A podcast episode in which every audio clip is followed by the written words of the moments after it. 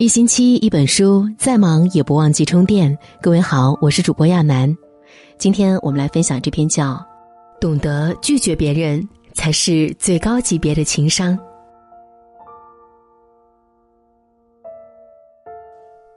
很喜欢令人心动的 offer 里提到的一个词“拒商”，顾名思义，就是在别人提出不合理要求时坦然拒绝的能力。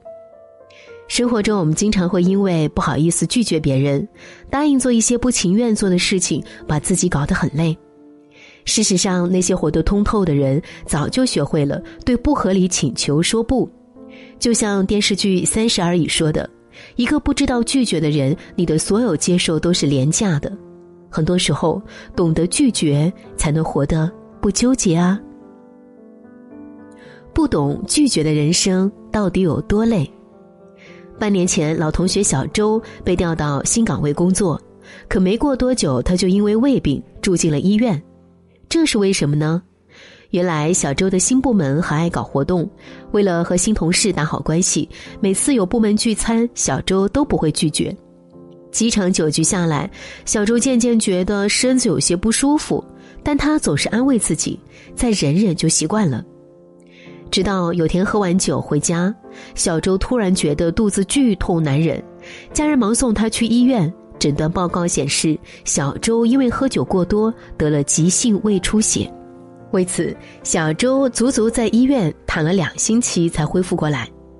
经过这次教训，小周再也不敢随便参加部门的酒局了。没想到，一些刁钻的同事开始借题发挥，说小周是心里有怨气，才故意不参加活动的。这让小周百口莫辩，很多同事也渐渐疏远了他。事情发展至此，真让人唏嘘。有时候你越是有求必应，别人就越不会把你当回事。就像经济学上的边际递减效应，你付出的越多，体验感反而逐渐递减。那些活得憋屈的人，往往一开始就把姿态放得太低，以至于最后被人抓了把柄，留下做事前后不一的印象。真正厉害的人，从来不会委屈自己，他们深知适度拒绝才能让人看到你的态度，不着急妥协才能亮出自己的底线。对待不合理的要求，就应该果断说不，才能在做人做事时充满底气。干脆拒绝能减少百分之九十九的麻烦。燕姐最近投资失败，欠下了一笔巨额债务，正巧亲戚买房要交首付，找到燕姐借钱。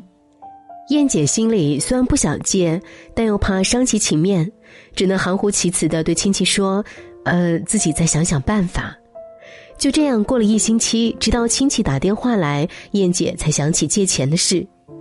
没办法，燕姐只能和亲戚说，自己投资欠了钱，实在是没有余力帮他了。可亲戚听到燕姐的解释，反而有些恼火。原来，燕姐之前的承诺让亲戚以为可以信任，一直等他到了交款的前三天。要不是燕姐答应了亲戚，亲戚本来可以向其他人借钱的，这下燕姐的处境反倒尴尬了。由此可见，那些实在没有能力做的事，一定要在一开始就直接拒绝。就像三毛说的：“当一个人开口提出要求的时候，他的心里已经预备好了两种答案，所以给他任何一个答案都是意料之中的。干脆利落的拒绝，反而能让对方及时找到更适合的办法。如果模棱两可，不仅耽误对方时间，还有可能伤害彼此的感情。”很多时候，学会必要的拒绝，才能避免百分之九十九的麻烦。适度自私才是最聪明的活法。就像白岩松说的：“人的价值是靠拒绝而来的，拒绝可以让你变得更珍贵。恰到好处的拒绝，能让人了解你内心的想法，也让你获得更多的尊重。”很喜欢一句话。拒绝是一件可以让自己变得有力量感的事。中国人讲究人情礼节，很多人在拒绝别人时，往往会觉得不好意思。实际上，拒绝是你的权利，你无需因此感到自责。下面总结了几点拒绝的方法，希望可以让你在与人交往时优雅体面、不失分寸感。第一，答应别人前先考虑自己的需求。为什么想拒绝别人？每个人都有自己的理由，或许是不喜欢社交，或许是有事情冲突，或许是身体不适。如果是客观原因，可以心平气和的摊开来说，获得体谅；如果是主观原因，可以视具体情况来决定做法。如果是非常重要的事情，最好还是答应下来；但如果是那些你不情愿帮的忙，还是直截了当的拒绝吧。毕竟，人要有点脾气，才能活出志气。第二，适当幽默，委婉拒绝。罗斯福曾在朋友打听军事机密时，故作神秘的问：“你能保密吗？”朋友回答：“当然能。”罗斯福说：“那我也能。”一问一答，既表明了自己的态度，也巧妙化解了尴尬。同样，当遇到触及底线的事情时，我们也可以通过适当的幽默来缓解气氛。毕竟，相对轻松的氛围能让我们获得更多的理解，也不会伤害和朋友的感情。第三，学会讲条件，你的帮忙才不会廉价。生活中，我们常常会遇到这样的情况：因为擅长做 PPT，所以办公室所有人的 PPT 都让你来做。因为擅长写文案，所以整个部门的演讲稿都让你来写。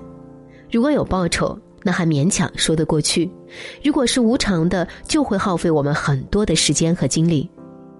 蝙蝠侠里说：“如果你擅长一件事，就不能免费给别人做。乐于助人固然没有问题，但要让别人看到你的底线。帮助别人的时候，你可以适当提些小要求，比如一杯奶茶。”一个小红包等等，讲究有来有往，别人才不敢随便占你便宜。毕淑敏曾说过：“拒绝是一种权利，你那么好说话，又有谁能体谅你？生活本就不容易，很多时候你舍弃了自己宝贵的时间，却被那些利用你善良的人们压榨。人生本就不容易，合理的拒绝是对自己的负责，也是一个人成熟的标志。”聪明的人都知道自己想要什么，不想要什么，从不会因为怕得罪人而委屈自己。正是因为懂得把不喜欢的人和事清理出人生，他们的日子才会越过越好。余生很贵，愿我们都有敢于拒绝的勇气，守得住底线，不轻易委屈自己，活出舒心自在的一生。